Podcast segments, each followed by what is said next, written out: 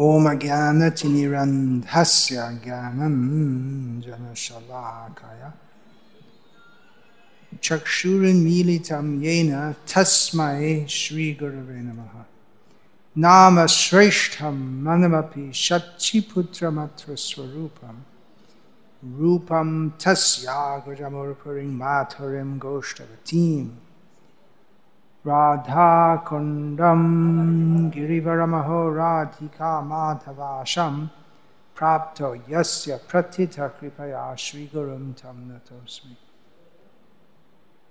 वन्देऽहं श्रीगुरो श्रियतः परकमलं श्रीगुरून् वैष्णवांश्च श्रीरूपं साग्रजातं सहगणरघुनतन्वितं तं सजीवम् साद्वैतं, सावधूतं परिजनसहितं कृष्णचैतन्यदेवं, श्रीराधा कृष्णपादां।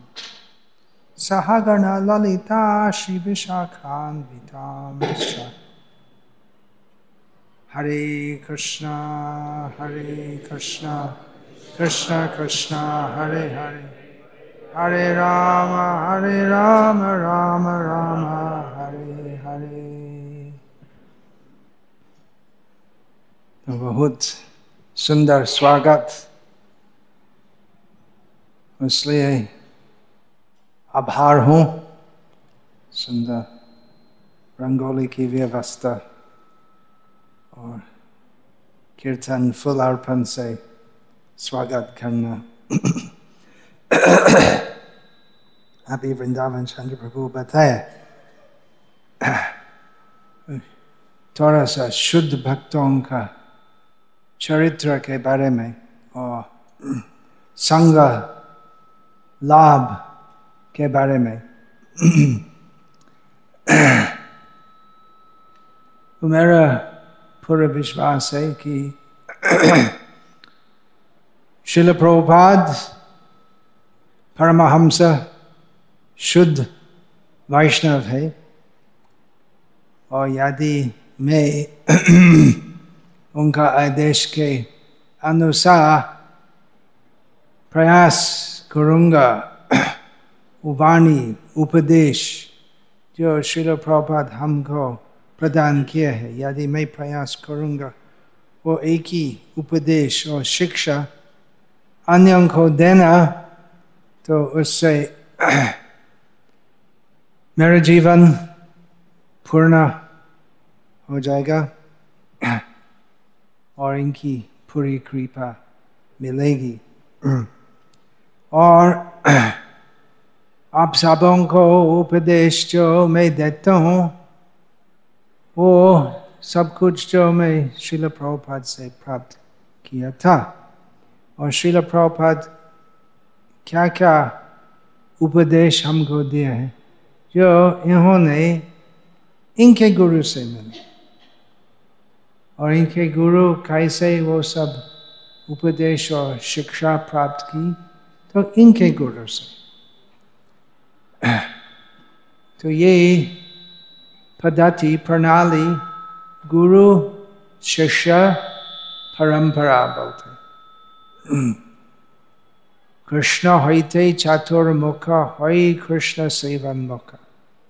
सृष्टि का समय, भगवान कृष्ण सृष्टिकर्ता, ब्रह्मा को दिव्य ज्ञान प्रदान किया है। तेने ब्रह्म हृदय या आदि कवय तो ब्रह्मा जी दो तरीका से भगवान श्री कृष्ण के प्रतिनिधि है। एक है कि भगवान की इच्छा के अनुसार सृष्टि करता है। सृष्टि करता इस प्रकार कि भगवान कृष्ण की बहिरंग शक्ति से वो सब मूल तत्व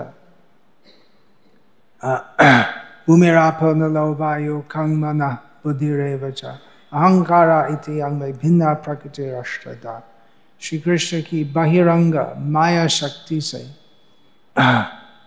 पृथ्वी जल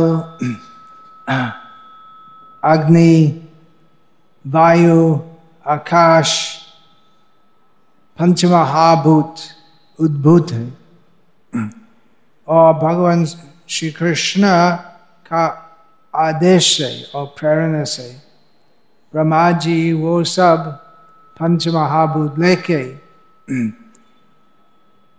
इस ब्रह्मांड को सृष्ट करते इस प्रकार वो सब कुछ जो उपस्थित है तो वो सबों को रूप देते हैं। तो इस प्रकार ब्रह्मा जी भगवान कृष्ण के प्रतिनिधि है। सृष्टि कार्य के लिए। और आप सब जानते हैं, त्रिमूर्ति है, ब्रह्मा, विष्णु, महेश। तो ब्रह्मा जी रजोगुण के अधिष्ठात्री देवता है। तो इस प्रकार ब्रह्मा जी कृष्ण के प्रतिनिधि है। एक और सबसे महत्वपूर्ण रूप से ब्रह्मा जी कृष्ण के प्रतिनिधि है। कि ब्रह्मा जी कृष्ण के शुद्ध भक्त है। ब्रह्मा जी के द्वारा जगत की सृष्टि होती है। सृष्टि का क्या उद्देश्य है? उद्देश्य है कि वो सब जीव जो कृष्ण बहिर्मुख है, जो राज़ी नहीं है, उत्साही नहीं है कृष्ण की सेवा करने, जो सेवनमुख नहीं है। तो उनके लिए भगवान कृष्ण इस भौतिक जगत में व्यवस्था करते हैं, जिससे वे या हम चिरकाल में कृष्ण को भूल सकते क्योंकि हम वैसे ही चाहते हैं। कृष्ण बहिर्मुख হয় ভোগবঞ্চ করে निकटस्थ माया तारे जापटिया धरे तो एक जीव जब कृष्ण बहिर्मुख होते कृष्ण की सेवा के लिए उत्साही नहीं है कृष्ण बहिर्मुख तो क्या होता है वो इच्छा वो शुद्ध इच्छा जो जीव का मूल स्वभाव है। जीवे स्वरूप है कृष्ण नित्य दास कृष्ण सेवा करने की इच्छा। आ, तो एक जीव जब उसकी थोड़ी स्वतंत्रता अपप्रयोग करते हैं तो वो इच्छा कृष्ण सेवा करने की इच्छा परिणत होते हैं। और भोग वंच करे अपने इंद्रियों का सुख चाहते हैं वो इच्छा भौतिक काम बोलते अतेंद्रिय प्रीति वंश तारे बोले काम कृष्णेन्द्रिय प्रीति इच्छा धरे प्रेम नाम काम और प्रेम में ये अंतर है कि काम है भौतिक काम क्या है वो इच्छा अपने इंद्रिय अपने इंद्रियों के का तर्पण करना है। और प्रेम क्या है? वो इच्छा कृष्ण के दिव्य इंद्रियों का तर्पण करना है। तो सब जीव जो कृष्ण बहिर्मुख है, उनके लिए इस जगत की सृष्टि होती जिससे जीवों जो कृष्ण को भूलना चाहते हैं हम्म, तो सुविधा मिलते कृष्ण को भूलने के लिए। ईश्वर हम हम भोगी। मायाबद्ध जीवों इस प्रकार अभिमान करते हैं कि मैं ईश्वर हूँ मैं भोगी हूँ। और वास्तव में एकल ईश्वर कृष्ण और सब भृत्य। जारे जैचे नाचे तारे तैचे करे नृत्य चैतन्य चरितमृत में कहा गया है कि तो एक ईश्वर है कौन कृष्ण और सब कृष्ण की भृत्य सेवक दास है और जैसे भगवान कृष्ण सबको नाचाते है वैसे वे नाचते अर्थात हम सब कृष्ण के अधीन है, हम सब। भगवान कृष्ण से नियंत्रित है, हम स्वाधीन नहीं है। परंतु इस भौतिक जगत में वो अभिमान है, सब जीव कि। मैं स्वतंत्र हूँ, मैं ईश्वर हूँ, मैं भोगी हूँ, और वो भ्रांति से, वो भूल से क्या मिलते? पुनरापि जाननम, पुनरापि मरणम। जन्म मृत्यु जरा व्याधि दुख बारंबार मिलते। तो सृष्टि का उद्देश्य है जीवों को स्थान देना और सुविधा देना। उनकी काल्पनिक इच्छाएँ, जगह को भोग करना, इंद्रियों को भोग करना वो सब काल्पनिक इच्छाओं की पूर्ति करने का प्रयास करना। वो प्रयास तो कभी भी पूर्ण नहीं हो सकता। नते विदु स्वार्थ गतिंग ही विष्णु दुराशा ये ये बहिरात मानिना लोग जो नहीं जानते, सब बद्ध जीव नहीं जानते कि हमारा वास्तविक स्वार्थ है भगवान विष्णु। की सेवा में। और वो ज्ञान नहीं जान के दूर आशा करते। आशा करते कि हम सुखी होंगे भौतिक जगत में। लेकिन वो आशा तो कभी भी पूर्ण नहीं होगी। तो सृष्टि का एक और उद्देश्य है कि वो बद्ध जीव जो अभी कृष्ण से दूर रहना चाहते हैं जो कृष्ण से अलग रहना चाहते हैं। तो उनको अवसर देना, वापस कृष्ण सेवा में नियुक्त होना। और इसलिए भगवान कृष्ण भौतिक जगत में आते या परित्राणाय साधुनम, विनाशय दुष्कृता धर्म संस्थापनार्थाय संभवामी युगे युगे। कृष्ण हर युग में आते हैं। धर्म का पुनर्स्थापन करने के लिए, साधु जन का परित्राण करने के लिए, और दुष्कृति जन का विनाश करने के लिए।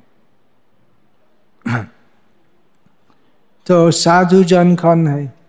साधु इस भौतिक जगत में सब कुछ असत है, ये असत जगत है। तो साधु इस भौतिक संसार में साधु को कौन बोलते है? जो कम से कम प्रयास करते कृष्ण भक्ति करना।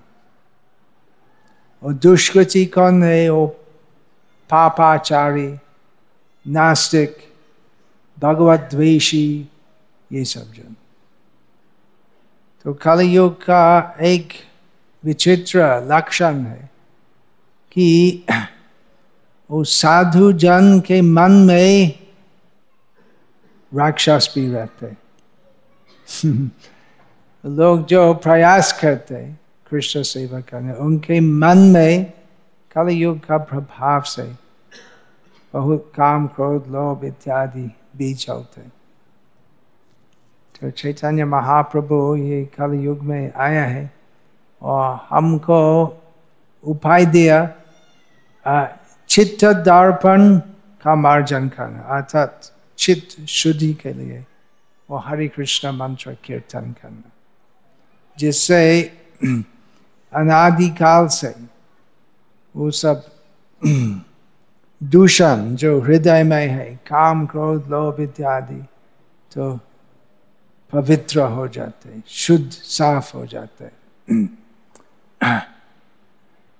तो सृष्टि का सबसे महत्वपूर्ण उद्देश्य है कि भगवान आते हैं और भगवद गीता कहते हैं और अपनी लीला प्रदर्शन करने से तो बद्ध जीवों को आकर्षण देते उनके लीला में प्रवेश करना वापस।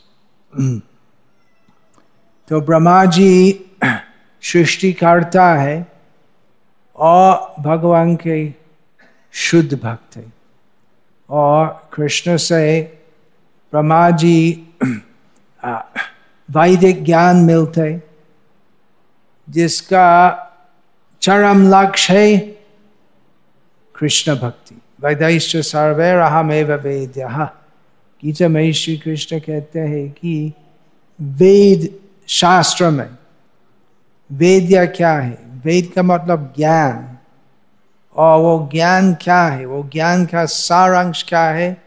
भगवान कृष्ण कहते हैं कि वो सभी वेद शास्त्र में ज्ञान का सारांश, वो सभी प्रकार का ज्ञान जो वेद शास्त्र में है उस ज्ञान का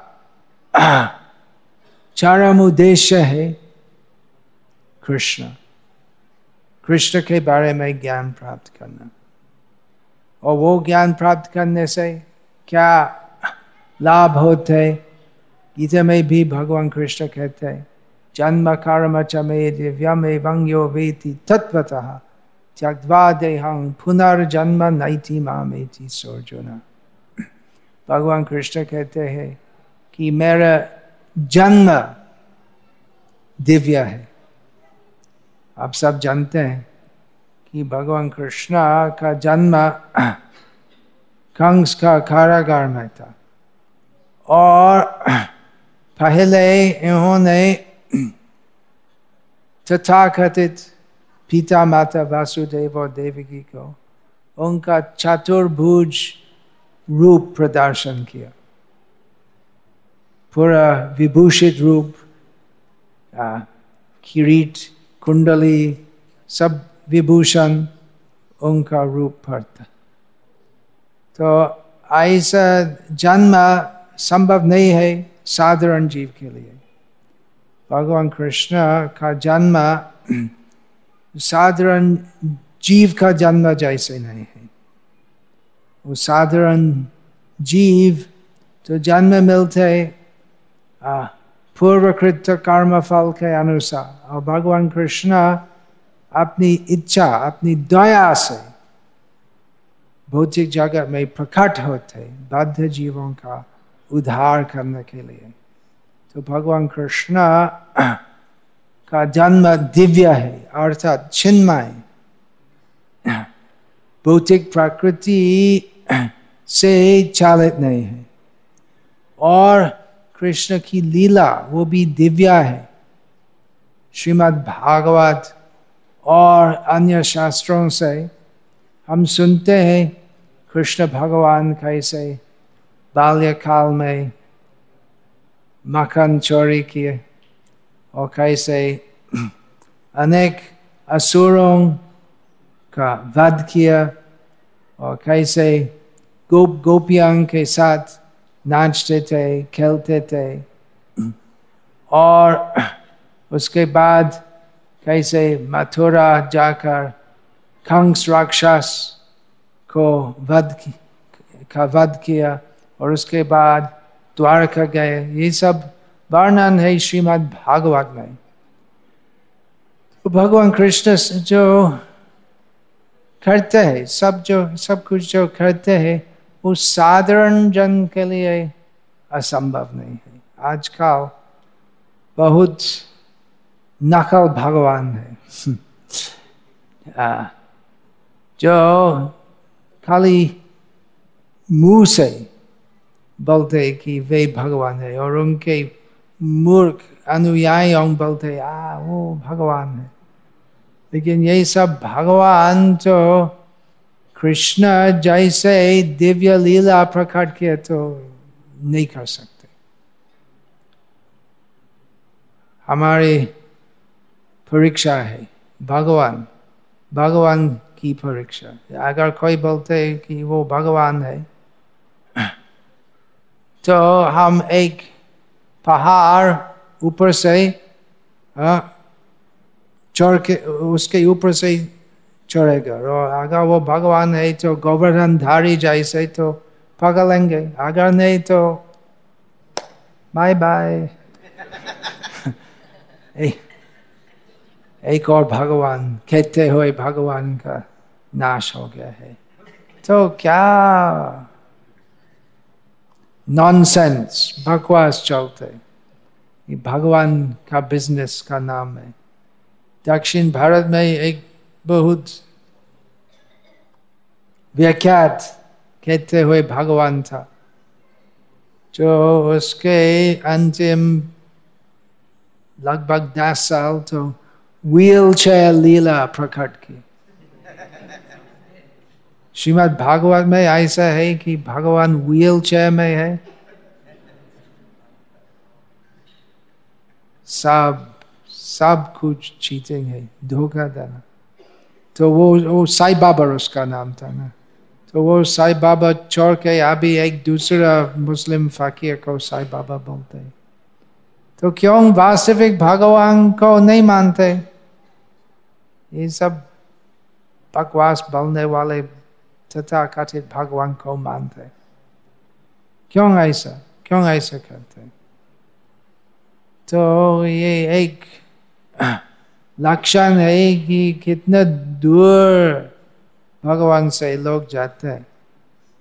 तो भगवान स्वयं आते हैं और उनके प्रतिनिधियों के द्वारा भगवत गीता और श्रीमद् भागवत का तत्व ज्ञान परिवेशन करते ब्रह्मा जी शुद्ध भक्त की परंपरा में प्रथम थे। और इनके बाद इनके मानस पुत्र नारद जी उनके मुख्य शिष्य थे शुद्ध भक्ति, गुरु शिष्य परंपरा में। उनके बाद व्यासदेव, मध्वाचार्य और इस प्रकार चैतन्य महाप्रभु के द्वारा, आधुनिक युग तक ये शुद्ध भक्ति, शुद्ध भक्त के गुरु, शिष्य, परंपरा आ रही है। तो शिल प्रभुपाद भगवान कृष्ण के शुद्ध प्रतिनिधि है। और वास्तविक तत्व ज्ञान जो भगवान कृष्ण स्वयं बोलते हैं श्रीमद् भागवत गीता में तो वो वास्तविक तत्व ज्ञान के अनुसार शिल प्रभुपाद पूरी पृथ्वी में कृष्ण भक्ति प्रचार की और वो ज्ञान क्या है कि हम सब जीवात्मा है, हम सब सनातन है।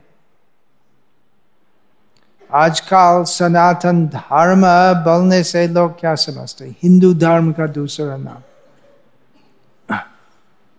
परंतु गीता में कृष्ण भगवान कहते हैं अंतवत्थु फलंग तेषं तद भवत्यल्पमेधसाम। जो लोग देव देवियों की पूजा करते हैं, वो लोग तो बुद्धि है या कम बुद्धिमान है। क्यों? क्योंकि देव देवियों भी सनातन नहीं है। और सब फल, सब वर, जिसके लिए लोग देव देवियों की पूजा होते वो सब फल जो लोग मिल सकते हैं देव देवियों से, वो भी असनातन है, अस्थायी है। तो देव देवियों असनातन है। और सब फल जो देव देवियों से प्राप्त होते हैं, वो सब असनातन है। तो कैसे देव देवियों की पूजा करना सनातन धर्म? वो तो सनातन धर्म नहीं है, असनातन धर्म। और ऐसे साहिब, कुछ बाबा है और दादा है और क्या है दादा है, दादी है, और ये सब अम्मा है, और श्री श्री और ये सब तो है, ये सब भी अस्थाई है। पाँच हज़ार साल के पहले वो ये सब श्री श्री और दादा, बाबा ये सब का नाम कोई नहीं सुनते थे। और किसी शास्त्र में उनका नाम का उल्लेख नहीं है। और पाँच हज़ार साल के बाद ये सब छोटे छोटे कहते हुए भगवान कोई स्मरण करेंगे नहीं। पाँच सौ साल के बाद, पचास साल के बाद शायद। पचास साल के पहले एक कहते हुए भगवान बहुत प्रसिद्ध था। मेहर बाबा कोई नाम सुना है कोई मेहर बाबा तो बहुत से लोग बोलते वो भगवान है वो स्वयं बोलता था भगवान ओ, वो मार गया कार एक्सीडेंट में ऐसे भगवान तो अभी तो कोई उसका याद भी नहीं करते और पहले बहुत से लोग बोलते थे कि महात्मा गांधी भगवान है, विष्णु अवतार है। आजकल तो कोई वैसे नहीं बोलते। तो ये सब छोटे छोटे कहते हुए भगवान आते जाते हैं, वो फ़ैशन जैसे है। जैसे आजकल वो फ़ैशन है कि लड़के का बाल वैसे और जैसे एक केक है, ऊपर वैसे है। और एक दो साल में तो वो फ़ैशन तो नहीं चलेगा। तो ये सब फ़ैशन वाले भगवान तो नहीं रहे, रहेगा। और वास्तविक भगवान कृष्ण है। ऐसा है नहीं? बहुत पहले सब महान महान ऋषि भगवान कृष्ण को मानते थे। और आजकल भी सब जो पूरा विद्वान है जो भगवत गीता यथा रूप ग्रहण करते तो कृष्ण को मानते और देवलोक में भी यम ब्रह्मा वरुणेन्द्र रुद्र, मरुत, स्तुनवंती दिव्यास्तव सब महान महान देवगण भी कृष्ण को भगवान मानते तो ये सनातन धर्म है। तो ये वास्तविक सत्य शिल प्रभुपाद प्रचार किया।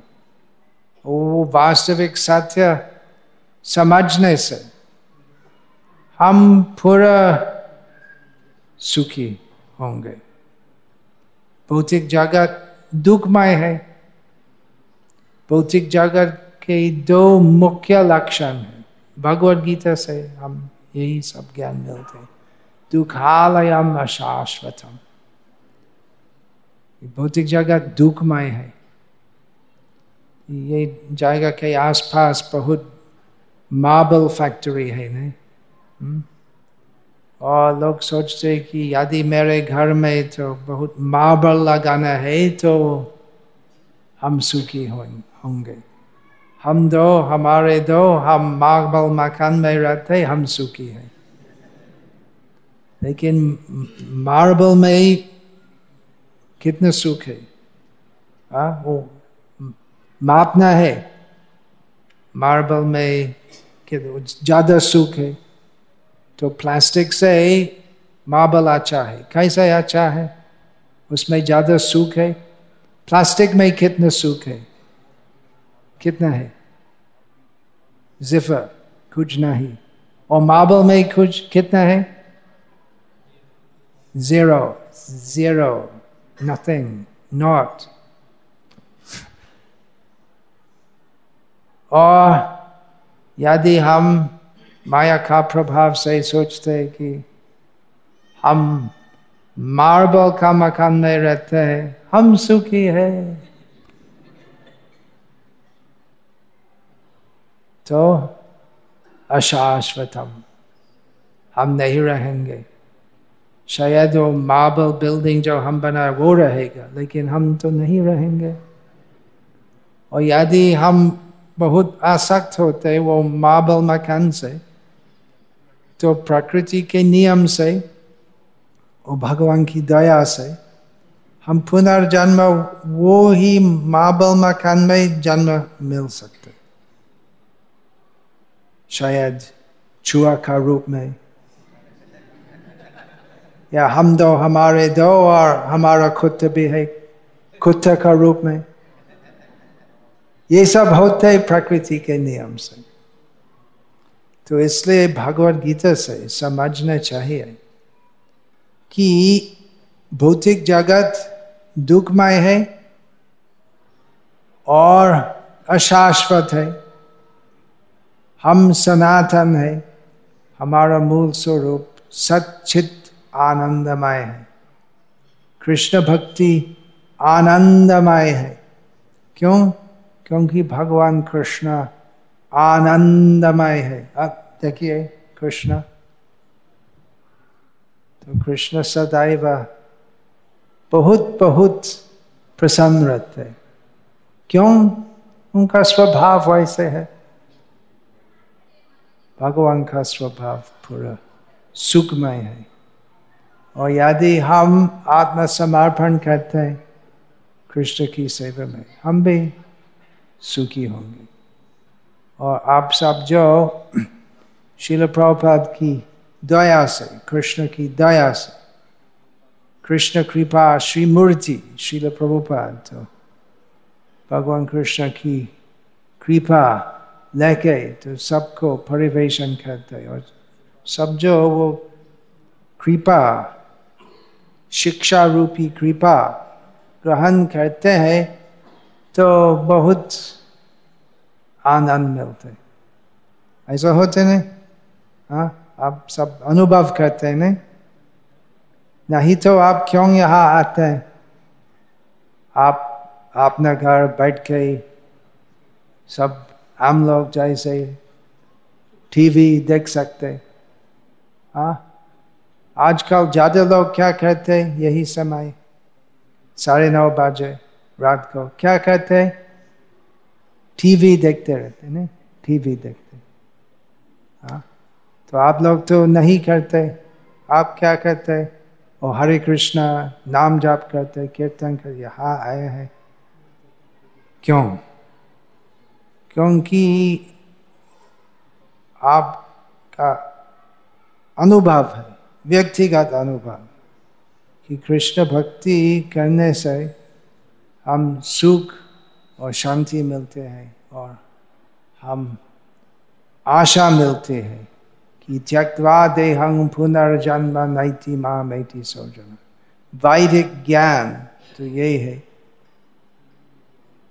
कि पूरी तरह समझने समझने से कि कृष्णा भगवान है। इनकी लीला दिव्या है। हम भगवान की कृष्ण, भगवान कृष्ण की दया से अवसर में लेंगे वो ही लीला में प्रवेश करना, अंश ग्रहण करना।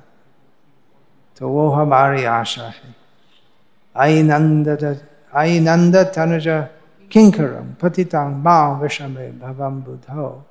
कृपया तव पाद पंकज स्थित धूलि सदृशं विचिंत सब कुछ जो हम करते हैं कृष्ण भक्ति में माला पर जप करना कीर्तन करना रंगोली लगाना सब कुछ जो हम करते हम करते इसी आशा से कि हम भगवान श्री कृष्ण के चरण कमल में वो रज जैसे स्थान प्राप्त करेंगे अर्थात हम अवसर मिलेंगे श्री कृष्ण की दिव्या आनंदमय सेवा में अवसर करना अवसर मिलेंगे। तो ये सब संभव है वैष्णव कृपा से। और आप सभी भक्त तो प्रेम से वैष्णव सेवा करना चाहते हैं। तो मेरा बहुत बड़ा भार है क्योंकि मैं बहुत बड़ा गुरु के प्रतिनिधि के रूप में आपके बीच में उपस्थित हूँ। तो मेरा पूरा विश्वास है और वो व्यवहारिक है। हम देख सकते कि यदि मैं शिल प्रभुपाद की वाणी कुछ नहीं बदल के आप सबों को प्रचार करूँगा। तो वो वाणी का, वो वाणी से आप पूरा कल्याण मिलेंगे। और शिल प्रभुपाद की कृपा पूरी तरह प्रकट होगी आप सबों के हृदय में। और वो आप सब अनुभव करते हैं। हरे कृष्णा।